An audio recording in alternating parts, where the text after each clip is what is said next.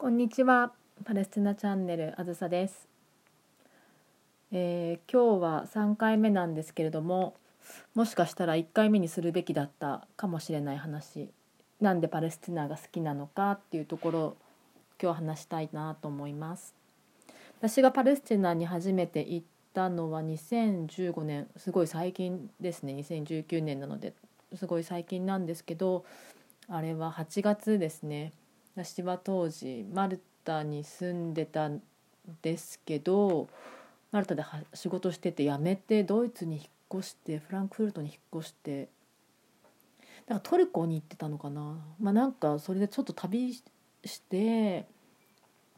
で友達のヨルダン人スルタンスルタン・イブラヒームって友達がいるんですけど、まあ、すごい名前ですけどね。スルタン・イブラヒームスルタンが結婚するっていうのでヨルダンにアンマンに呼ばれたんですよ。そう。スルタンとの出会いは2000あれは12年かな。インドのマイソール南インドのマイソールで出会って、まあ、ほんと2ヶ月ぐらい毎日スルタンとあとスルタンと一緒ヨルダン人のフェラースとあとガザ人パレスチナ人のマハマドと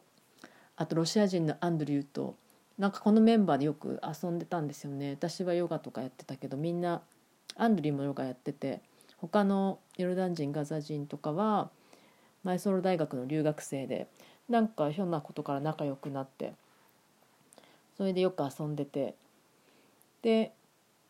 スルタンが結婚すると。それでぜひ日本でいうとこの披露宴に来てほしいから「あんまおいでよ」って言ってくれてそれで、まあ、日本から行くよりヨーロッパから行く方が近いので、まあ、それでアンマンに行ったんですけど、まあ、結婚式もすっごい楽しくてスルタンの奥さんのハディールもものすごいいい人でその時初対面だったけども私あなたの話聞いてるからって私のことすごい知ってくれてて今ではスルタンあんまりメールとかしないけどハディールとはたまにメールとか電話とかしてて仲良しなんですけどそんな感じで披露宴私もスルタンの家族家族席とか親族席っていうかまあ全然丸テーブルでみんな踊ったりするから、まあ、全然席とかで関係ないんですけどまあなんか親戚の人とかがケアしてくれてすごい楽しくて。でアンマンからそのヨルダンの人のアンマンからエルサレムまでがバスで行けるんですよすぐ、ままあ、1本っていうか。国境のとこで乗り換えはいるんですけど、まあ、結構近いっていうかね気軽に行けるんでねそんな機会あんまないあんまないから、まあ、とりあえずエルサレム近いし行っとこうかなみたいな感じでバス乗って朝から行ったんですよね。キングステインブリッジを目指して。そこで国境を越えて。で国境はもう全部イスラエルが管理してるのでイスラエル入ってそっから、まあ、ジェリコとかあの辺通って遡ってエルサレムに行くんですよね、まあ、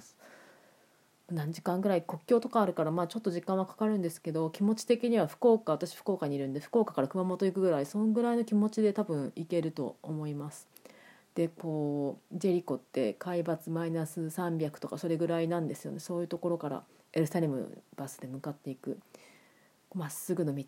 がねこうどんどん登っていくんですよね坂を。で周りはヨルダンバレーですよねヨルダン渓谷があってで色がなんかね蜂蜜色みたいなそういうあんまり緑とかなくてたまにこう、ね、デーツ畑とか、まあ、オリーブ畑とかもあったりしてでなんかあんまり何もないところに急にねこう羊とかいてベドウィンの集落があったりとかして今今思えばそこかなみたいないろいろあるんですけどその時は何も知らなかったんであベドウィンの集落何この風景みたいなこうなんか原風景に出会ったみたいなね本当に何とも言えない気持ちだったんですよね。遡っていく感じ。で空はすっごい青くてでうわーと思って本当にねもう言葉じゃ表すのもうわーって思ってでそれでまあ片言行くんですけど、まあ、そのバスの中でもいろいろあったんですけどなんか友達できたりとかいろいろあってでそれで私はエルサレムの旧市街ダマスカスゲートの前に着くわけですよね。で着いたらもう城壁。エルサレムの旧市街ってなんかウォールドシティって言われるぐらいなんでもう壁に囲まれてるその分離壁とかじゃないこう城壁に囲まれててでそれもまあ蜂蜜色みたいな石の色で空青くて。で歩いてる人がみんなねダマスカスゲートも東エルサレムなんでアラブ人地区パレスチナなんで、まあ、歩いてる人アラブ人でおじさんとかはなんかワンピースみたいなアラブ服着て女性はね、まあ、ヒジャブしてる人してない人もいるんですけどおばちゃんとか結構すごいふっくらっていうかちょっとぽっちゃりっていうかちょっと太ってるっていうかそんな感じですっごい美しい刺繍が入ったちょっと昔ながらの服を着てたりとかして座ってお野菜売ってる人もいれば買ってる人もいたりとかしてで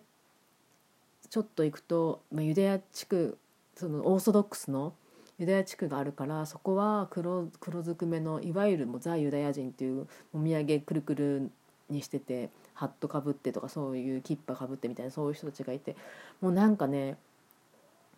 時空の歪みっていうか私は何世紀のいついるんだっていうどこにいるんだっていう、まあ、エルサレムにいるんだけども何世紀にいるのって21世紀なんだけど全然21世紀っぽくない。そういう場面に出くわしてでもイスラエル兵とかいるじゃないですか大きい自動小銃持ってでうわこれが現実なんだなっていう気持ちとエルサレムに来たんだっていう気持ちとなんか時空が違うっていう気持ちとなんかねもう混乱するんですよね。でそれで、まあ、私はダマスカスゲートの中から初めてこうエルサレムの旧市街いわゆるザ聖地みたいなところに足を進めていくわけです。あの時の高揚感とかも思い出すだけで本当に泣きそうになるぐらいすごい感動もういつも行くたびにあ帰ってきたなとか好きだなって思うけどあの1回目の感動っていうのは本当に忘れられないぐらいの感動でした。まあ、それで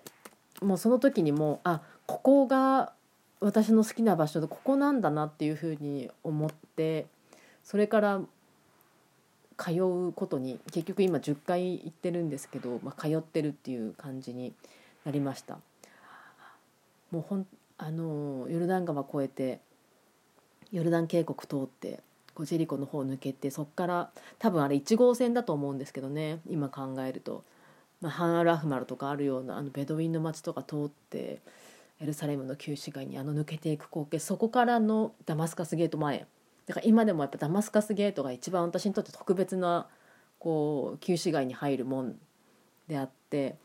あの感動とあの興奮はもうね4年か4年経ったんですけど忘れられないですね。だしあのエルサレムってこうエルサレム症候群っていう症候群って病気じゃないんですよね多分そういうなんかまあちょっと病気っぽいのがあって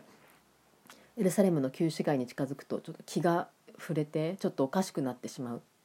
っていうようなこう病気っていうか症状があって気持ちね分かりますもんね。でどういう人がいるかっていうと救急車で運ばれるぐらいちょっとやばくなっちゃう人はもう自分がこう自分が救世主だみたいな。自分がキリストだみたいな感じで叫び出す人とかもいるし、まあ、簡単な感じだと泣き崩れる人とかは結構会ったことありますけど救急車で運ばれる人はもう本当に自分が違うものになって発狂したりとか、まあ、そういうパターンもねあるみたいです。でもそれくらいこうエネルギーっていうかなんか聖地っていうより私はもうなんか10回ぐらい行って聖地は聖地だと思うんですけどなんかこういろんな感情が入ってて聖地って思いすぎてる気持ちとか、まあ、そこで商売する人もいるしもちろん。で宗教が本当にこう人を救うのかとか、まあ、イスラエル兵いて、ね、なんかいじめたりとかしてる、ね、ところも見たりとか。なんかありとあらゆる感情全てがあると思うんですよ。もちろん愛もあるけど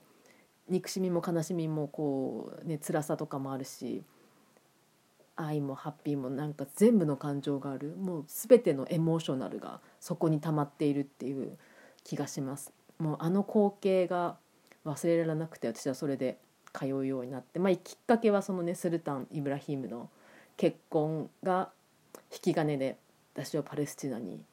手繰り寄せてきたそういう話があります。まあ、それはあの実はもう忘れられなくて